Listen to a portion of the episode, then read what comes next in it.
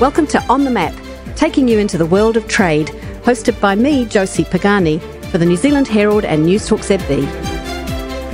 Depending who you talk to, the Pacific is either one of the most aid dependent regions in the world, or its countries are on the brink of graduating to developed country status thanks to new trade deals like PACER Plus. Tourism is booming, it's true. Fiji Water has found an overseas market and an overseas owner. But not many other Pacific products have followed the success of Fiji Water. And on top of that, the region is now a hotspot for global power plays. China, Taiwan, the US, Australia, Japan, Russia, even Israel and India, and of course us, are all vying for influence. The Pacific is suffering donor fatigue with the number of times we've all refreshed, reset, and stepped up the relationship. So, to work out where Pacific development is headed, I'm joined by Keawe Woodmore, Senior Foreign Affairs Official overseeing PACER Plus, Peter Fa'afiu, a former trade negotiator and now a partner at Navigator Limited, and Barry Coates, trade campaigner and former Green MP, uh, and, and other, many other hats that Barry has worn. Keawe, what will lift more people in the Pacific out of poverty, aid or trade? Yeah, it's an interesting question. I'm not sure it's quite a, a, a binary answer. I mean, I think both are legitimate uh, tools. Um, I mean, certainly trade has its place in terms of jobs and growth and leading to better and more sustainable economic development outcomes. So I think there's certainly room for, for both both in the in the Pacific. Peter, has, has New Zealand aid in the Pacific worked, in your opinion? Yeah, it all depends on who you talk to. I mean, Pacific region is what a region of 22 million. So you know, there's some great, as you mentioned, great stories of success, but also there's some there's some question marks around some of the funding that have been going in for, into, from governments into into some of these um, Pacific Island countries. Um, and you have to look at the indicators. Um, and the key indicators are you know poverty, economic development, uh, basic education, health. Again, you know, Barry probably can answer this, but I don't think they've improved a lot in the last 50 years. So whether they've been focused distribution of, of that support, uh, probably the answer is uh, need to do better. Um, whether it's worked, again, it's a quite a broad, um, it's a broad answer, but I would probably say that what's missing from my perspective is the underpinnings of um, that, that needs to go in under trade and aid. For example, human rights. There's a massive domestic violence issue um, across the Pacific, particularly in Papua. Gender um, gender equality um, is non-existent. You've got you know diverse uh, democracies and uh, and um, and civil society is um, in terms of their space is shrinking within within parts of the Pacific as well. So the underpinnings haven't been there. so hard to do the other things, the the, the nice nice to haves when you don't have the basics right. So governance matters to growth in the Pacific and development, right, Barry? Yeah, yeah, yeah, and governance also matters in the aid and uh, aid and trade as well. Mm-hmm. You know, I think the question, you know, whether whether aid or, or trade, is kind of in a way neither. You know, the whether the Pacific develops is going to be up to the Pacific people, and, mm. and particularly whether they get a chance to develop their own path and their own kind of of uh, of ways of of make, making a living in the world. Um, but very often, aid is given for political reasons, not for the benefits of, of the people in the Pacific. Um, and trade agreements are often. Would you say that of New Zealand? You, you think that's true of New Zealand? Uh, some some New Zealand aid gets caught up in, in politics. Yes, uh, that that is undoubtedly true from, from the past, and uh, you know, you tend to make a distinction between the government to government aid, which can be subject to kind of political distortions, and much of the community based aid, which mm. tends to be much more grounded and much more community led. Keawe, do you, do you agree with that? That aid has been used politically rather than economically in the Pacific? I think, I think if you're looking how we're doing it now through the, the Pacific Reset, that's more than just a a label as you were referring to before. I mean, how we do it's really important, and, and that principle of partnerships um, very much front of mind for us. So, irrespective of what may or may not have happened in the past, I think how we do this in the future is really important for us. Working uh, with the Pacific, co-creating is really important. So we've got about, I think, about 300 million a year of New Zealand official aid going into the Pacific, and about 20% of that is going towards aid for trade. Yeah. What's that actually doing? Yeah, that's not an area I'm, I'm across uh, because I'm a trade official. Um, but I think when we look at PACER Plus and what it, it can do, I mean, it's quite exciting. I mean, because under PACER Plus, we're looking at roughly, you know, $740 million that's going to be able to go into delivering on PACER Plus type, type outcomes in, in the Pacific. And what that will actually do will really depend on what the Pacific wants. And we know we, we need to have a conversation with them. So we need to get away from this, this idea as, as us as donors and kind of determining uh, for the Pacific. It's more about, you know, what do they want and how do we work with them to deliver that? And you have to differentiate between what Pacific political leaders want and what, as Barry says, communities want. What are the real needs and aspirations of these communities within these countries? Because I tell you, I mean, I've been to, I mean, I was in the Solomons in, in April for the elections, uh, um, and uh, uh you know, it's different what they want out on out on the islands and uh, down in the communities from what political leaders want. Um, so it's we actually have to have the right conversations with the right people, and then that is how you're going to get the how, not not through uh, the uh, the only channel being political to political. So that's the problem: is that you've got if you've got countries where there is very little democratic process in terms of capturing local voices, there might not be local government. Tonga, there's there's, there's no local government. You know, how are you capturing those local voices to say this is what we want out of PACER Plus? this is what we want out of a trade deal. Well, ideally, what you ought to do is you ought to start listening to, to what the communities themselves say through their own political processes, through through their own community plan. I mean, you asked about aid for trade, and I think it's a, it's a kind of really contentious issue. You know, at the time the PACER Plus was being negotiated, the proposal came up to, to have 20% of, of the aid budget to go for aid for trade. Now, that wasn't new money. That was coming out of the aid budget. So instead of being spent on healthcare or education or mm. community development, it was being diverted to this aid for trade thing, which often has been in the past dominated by the aid givers wishes, and it often goes for the formal economy. And most people in the Pacific do not operate in the formal economy. They don't necessarily operate in established businesses. They're in subsistence farming, they're in small business, in the informal mm. sector. But they're outside that, of those networks. Isn't and, that and exactly what a trade deal like PACER mm. Plus mm. is trying to change, so that you're actually shifting the tax take from from tariffs to taxing more formally the informal uh, uh, economy in Pacific Islands, and that's no, a good I mean, thing. studies from the IMF say say that when you enter into those free trade deals, actually the revenue and you remove tariffs, you remove a source of revenue and, and that revenue is never fully replaced.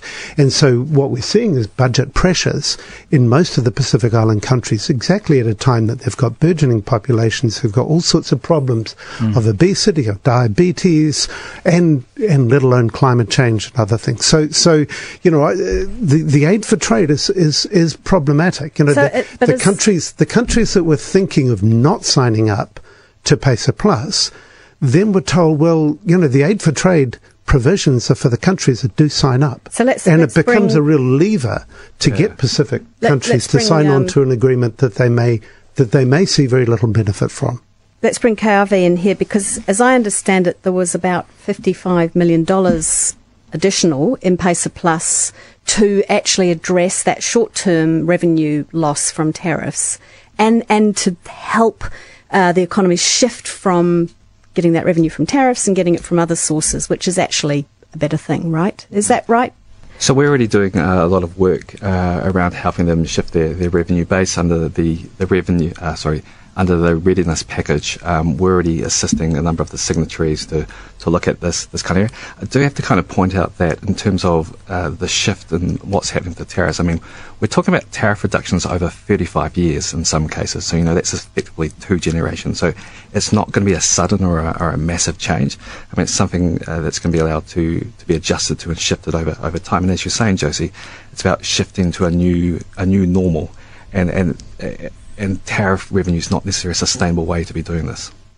Yeah, but if, I guess that was it connects to the point I made earlier that yeah, if it's going to take 35, 35 years, again, it's about getting the underpinnings of, of, Yeah. of, of all of this right. You know, it's good governance, human rights, and all, and all this, and particularly second generation rights as well, you know, and to, and, and you can add climate change mitigation to that. So you got 35 years, but in, in the scheme of, of, of some of these, the history of some of these countries, particularly those who were colonized and still colonized, um, up in the North Pacific, 35 years is, is, is, is not, is not enough time to, to change the system and align the system to, to, to, to, to, to where the, the parties such as New Zealand want the system to go to. So presumably this is where the aid and trade stuff aligns, where you've got aid going into whether it's through NGOs, whether it's through government to government, but dealing with some of the issues around human rights, around education, health, and so on. And you've got a deal like PACER Plus. Is is PACER Plus a, a development deal or a trade deal to you? Well, I think it's, uh, I mean it's a hybrid, but I, I, th- I think I think even in the language that our politicians use around sensitive areas such as human rights and good governance, they're not sensitive areas. They're, they're areas that in normal, decent society that we regard as, as, as the pillars of, of, of a society. Now, i i we call that sensitive areas, and this is the point that I think that, that I've made on numerous occasions to, to, to, to politicians, uh, uh, that it's a it's a it's a conversation that needs to be had. Uh, um, so, and we can't ha- we can't deal with the other issues if we don't have those conversations about corruption, around uh, around good governance, around human rights, gender um, inequality, etc. We you can't move forward without getting those big issues right. Barry, PACER Plus, a trade deal or a development deal to Oh, you? A completely a trade deal, I'm, I'm afraid. You know, as, as uh, head of Oxfam at the time of, of much of the PACER Plus negotiations, and um, it became clear that, that the rhetoric was around the agreement being for the benefit of the Pacific. But when the Pacific proposed particular things that would be for their benefit, actually they weren't then allowed to be part of the negotiation. So an expansion of the RSE seasonal labour scheme, which is really for the benefit of the Pacific, and, and being able to make forward commitments on that was not included as part of the deal.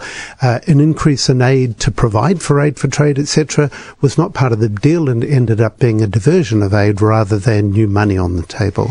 The the issues of, of kind of providing support for the Pacific to develop their own industries and be able to, to develop their small business for the future that didn't become part of, of PACER Plus. And, and, you know, a number of these areas are unfortunately kind of, they, they, they were in there in, in for the form of proposals and, and, uh, um, they were kind of viable, but the Pacific wasn't listened to and, and So why have ultimately, 11 Pacific countries signed up to it if there's nothing in it for them? well, you know, some of the biggest countries haven't, like Papua New Guinea. So, so that you're talking about a, an agreement um, that That's has one in Fiji, but And- I've heard they're thinking well, of P- signing up. PNG, PNG and, and Fiji account for over 80% of the Pacific's population, and, and having an agreement that cuts right across Pacific unity, I think, is not right. The, the Pacific themselves have a number of agreements already that they had negotiated as a Pacific community. Now you're having an agreement that actually divides the Pacific countries and say some are in, some are out, and So that's let's- so not a, let's- that's let's- not a good outcome for, Okay, for so let, Pacific let's unity. unpick a little bit of that. So the, the recognised seasonal employer scheme, which you're right, is hugely beneficial to the Pacific. In fact, let's face it, remittances are uh, bigger than the aid budget to the Pacific, and, and that's seasonal workers and others sending money back, and diaspora and so on. Is it true, um, Keawe, that the RSE scheme, the, the recognised seasonal employer scheme, I thought it had been extended under PACER Plus from horticulture and fruit to carpentry and, and other areas. Is that not the case? Yeah, so I think when we talk about um, different kind of issues, we, we put them in different kind of instruments. So there's the, the broad trade agreement, which is known as PACER Plus, but then there's also a thing called this labour mobility arrangement, which sits alongside it, and that's the instrument that talks about uh, schemes like the, the it has been extended as, as you've um, suggested. let's have a look at, at some other things. The, the 55 million that's kind of there to support the Pacific countries who've signed up to PACER Plus, get up to speed, get the, the, the technical support to get common legislation, common standards. Is is that um, is that being used to address some of the things that, that Barry mentioned in terms of supporting Pacific industries and infant industries? Yeah, so the immediate focus um, on the what's known as the readiness package is about what are the kind of things through the Pacific signatories. So those are the, the nine Pacific countries that, that did sign uh, PACER Plus. So it's focused on what do they actually need to do in order to be able to ratify the agreement. Um, and that's been as, as broad ranging as uh, doing a review of the legislation, working out what they need to change to, to bring it into to alignment, um, to very simple things like setting up new trade portals, which outlines what are their, their trading requirements. So it's much more transparent and open um, and enabling for, for people wanting to trade into to the market. So that work's going going really well. Uh, it's also helped fund uh, community consultations, uh, for example. It's it's quite quite broad ranging. Isn't it a good thing, Barry, that that that the Pacific is able to get its products to scale up its products, get to mar- bigger markets? In essence, in principle, is that a good thing? Yeah, sure. Yeah, it's it's uh, it's great. You know, I wish there was kind of new money going into this, as opposed to, as you know, the uh, aid budget to the Pacific over a period of time has been going down as a proportion of GNP rather than or GDP rather than kind of increasing our support to the Pacific. increased recently. In fact, in mm. fact, you know, over a long period of time, it's gone down quite dramatically. And so, so yes, by all means, but but you've got to remember that there are other priorities for the Pacific countries as well, and to be taking money away from health and education and other sectors and put it to kind of the mechanisms of implementing a trade deal calls into question as to who really is benefiting. I don't think this. you can say there's no new money, Barry, because because the I mean the government announced Winston Peters announced last year a, a, an, an increase of 700 million over three years. I mean, there's about there's over a billion dollars going into the Pacific now, and we have gone up to. It's not much, but it's up from I think 0.23 to 0.28 of of um, sure, GNI. But, but so the it's la- gone up. The last time Labor. Labor was in government, the plan was to take it up to 0.35. Sure, but you so can't we're say there's way, no new money. We're way, but well, there has been over a period of time. Over the time that PACER Plus was negotiated, the amount of aid Mm. was actually falling. And so you can't say that there's new money. I mean, now it's great that New Zealand is is starting to to be more generous, to to re-engage with the Pacific. I think that's fantastic. But actually, you know, the trade deal itself, you know, if you look at at what really would have been for the benefit of the Pacific, and what the Pacific actually was negotiating for, those key issues were not included in the, in the negotiations. So let's re- hear what it says. It says land. This is what uh, the government says about PACER Plus, landmark trade and development agreement that will raise living standards, create jobs, increase exports in Pacific Island countries. That's good, isn't it? Sure, everyone says that about the trade agreements, Josie, but the problem is that, that when you come back to them later on, what you often find is that they're to the benefit of the rich and powerful nations that have just opened up the borders of the countries that they've agreed trade negotiations with. You know, everyone sort of wants to say this is kind of wonderful and so on. That's the way they justify it. But mean, actually, the- Peter, what the do you think? I I mean, mean, the chal- uh, if we if we if we go back to the basics, the challenge is nearly three million Pacific Islanders in the Pacific region don't have an income to sustain basic needs. Right, that's fact. Two point eight something million. Right, um, I think it's an Oxfam report. So that's the challenge that we have, um, uh, particularly New Zealand has with the Pacific region. Now, then it's back to a, to a question of how. Now, I mean, we can again have a conversation about whether trade or aid, but I think everything needs to be the tool within the toolbox with which with which we need to engage the Pacific. Now, I, as a former trade negotiator, I, I'm, I'm, I mean, in theory, I'm a strong believer in it, but having been away from the MFAT system and worked on the ground, I, I've, I've come to question um, um, um, uh, some of the approaches made uh, um, particularly when you don't have the real needs and aspirations of communities. Um, and we've learnt this in New Zealand last 40 years with our, with, with our treaty partner. If you don't have the real needs and aspirations of communities at the heart of what you're, of the how, then you're going to find it later down the track very difficult to overcome. And a perfect example of that is Ihumātao out of uh, the protest out in Mangere. I mean, that's 40 years. They could have dealt with this a long time ago. And now you've got all parties who are unable to, to, to work it out. That's a whole other podcast. That's a whole Peter. nother prognosis. Yes. Um, so, so Keawe, just to pick up on some, what Barry was saying, how is PACER Plus a development agreement as well as a trade deal, this hybrid thing? How would you answer Barry on that? Yeah, I guess there are two things. There's one was in the way in which we approached the negotiations. So we didn't approach it in our our, our usual way. We very um, very much approached it as, as something that was for our region and with a different set of partners, and that was including in terms of how we approached things like tariff liberalisation, how much was covered, uh, the length of the phasings, as well as what was the, the issues that they wanted to include and didn't want to include. So there are some uh, areas which we would normally include uh, in agreements such as government procurement, which was not covered in, in, in, in PACER Plus how is it a, a, trade and development agreement? It's, it's effectively our only second agreement that actually has a dedicated uh, economic cooperation program. This one's actually called a development and economic cooperation program. So that's roughly $26 million over five years, which is dedicated to more regional type uh, initiatives under under PACER Plus. You know, and new new money, new money. That's absolutely new money. You've also got, as we were discussing before, irrespective of what you think of it, the $740 million for for aid for trade.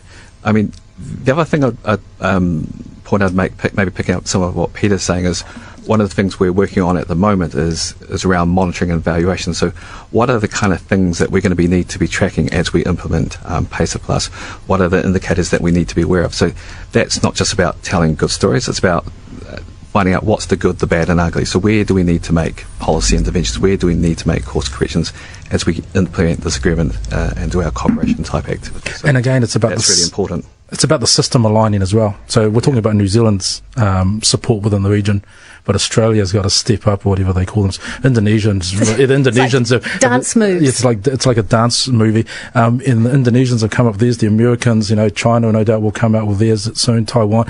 So it's, it's this you've got this geopolitical um, um, competition occurring. So, uh, but there must be, if you really did think of the needs and aspirations of, of Pacific region, then there should be some alignment. And and again, I'm not no longer in the bowels of of, of, of MFAT, but I, I, would presume there'll be close conversations with their colleagues from DFAT, from others, in which whatever support you're going into the region, it's coordinated, and um, particularly Absolutely. particularly in some countries on the ground where it's so diverse, there's such diverse stakeholders, um, um, and, um, things fall through the gap, through the gaps or through the cracks and that's how you get you know corruption issues and, yeah. and, and, issues like that. That's absolutely true. You know, and and. Uh, you know, one of, one of the things when we think about trade agreements, not to confuse whether we want trade or whether we want a particular trade agreement. I desperately want trade for the Pacific. I, you know, when I was head of Oxfam for 11 years, we, we tried to promote trade for, for small business and processing of agriculture and so on ways that would really help small farmers. Um, but, but, you know, if you look at PACER Plus, if you really wanted to benefit the Pacific, why didn't you have in there a requirement for, for Australia, for example, to stop their protectionism that stops fruit and veggies from being exported from the Pacific to Australia. It's meant to be a free trade agreement. Australia is the worst offender. And so, you know, and, you know, the export of kava, for example, into Australia for spurious reasons.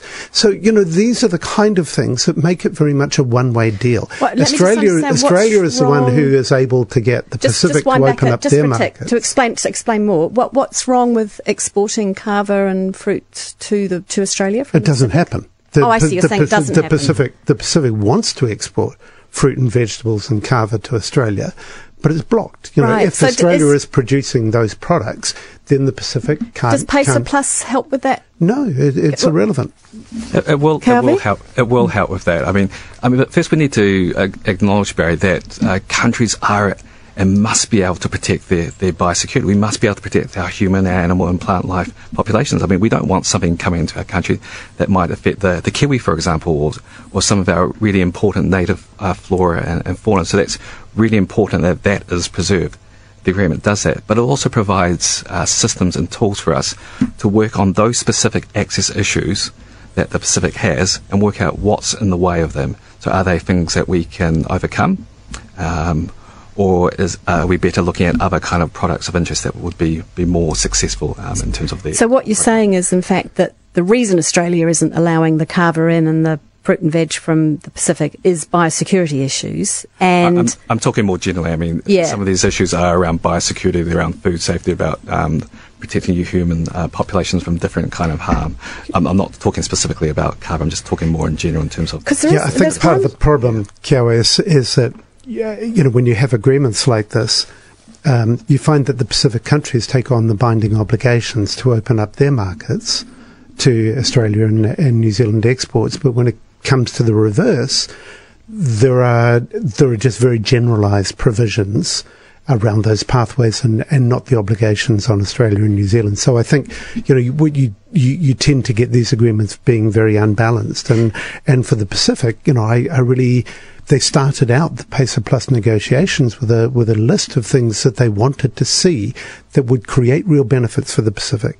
And, um, most of those were, were not actually included. But nine in countries have signed up, so presumably there was enough in terms Would- of weighing would- the costs would and Jo- benefits. Josie, but- th- th- it's really That's right, difficult and- and because it was their- there- their there's, choice too. there's uh, politi- You're, you're imposing your views on them. If they've gone, actually, we're prepared, we're taking the, the costs and the benefits, we've weighed it up, we're signing up. Sure, but if They you take 20% of the aid budget and you say, we're going to reserve 20% of the aid budget for aid and trade, and that goes to the countries that have signed up, then what kind of incentive But is, there's new is money. that? Calvi just said it's, it's, there's new money, But you know the, the, the envelope for aid has been decreasing. It's not new money. but it's just not, gone up.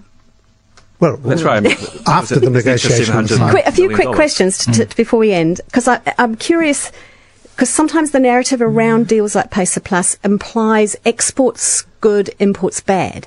But actually, aren't we denying the fact that for consumers in the Pacific, a deal like PACER Plus lowers the cost if you've removed tariffs of, of imports? That's a good thing. And for businesses that need products and bits and bobs to, to set up their business, that's a good thing too. There's, there, there are benefits for imports as well, But aren't the there? key, yeah, but also the key, the key thing, and, and Calvé would, would know this. The key thing for trade agreements now, you know, current trade agreements is the ability, is, is as you said, capacity, but also you know the the readiness packages. But secondly, what are the enablers within the agreements as well? It's nice to you know tariffs, uh, you know, is one thing, but this is second, third generation type negotiations where what are the enablers for local economies to? And Barry mentioned it, Calvé mentioned it as well around small business enterprises. Leadership is a big thing in the Pacific, right? How do you, how, you know, you can't deal with it within a trade agreement, but but through the negotiations, trying to find those senior officials who are going to be part of other trade agreements down the line. How do you prepare them for that? So the, it's the enablers that that, that, that come to mind when it comes to trade agreements, current trade agreements anyway. Last last question. Uh, does the Pacific need an EU type Pacific Union model to really develop? Australia comes in, New Zealand comes in, we're a Pacific Union, we're in it together. Would you support that? Uh, no, because I've, I, I'm a, I've, I, I, I, everything I do, right, I like returning to basics, right? And again, if the Pacific countries can't get their act together on real, real hard issues that we have, I mean, 52% of women in, in Papua New Guinea face domestic violence, you know, and they're interlinked human rights issues. So equality is now a gender issue. Climate change is now a human rights issue. So But Peter, just to interrupt, would you not say then, if you if you're in the EU, you have to have human rights standards, uh, labour standards. You have to sign up to democratic processes and have good institutions.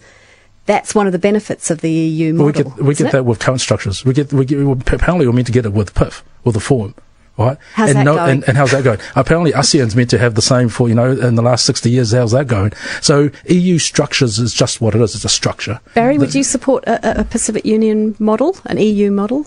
Um, Pacific? I think I'd prefer that the Pacific Islands themselves had had a stronger um, kind of um, federation because, I mean, as soon as Australia and New Zealand get into a, a kind of federation model, their interest tend to dominate. Are you as- saying as we're we've seen- Germany to their Greece? as we've seen in no a little bit worse than that the the United States to to uh, but anyway the the, the uh, To everybody, the Pacific the Pacific Islands Forum has, has had these debates for a, for a long time as to whether it would uh, play a more active regional role. This is nothing new, and papers have been written on it and so on.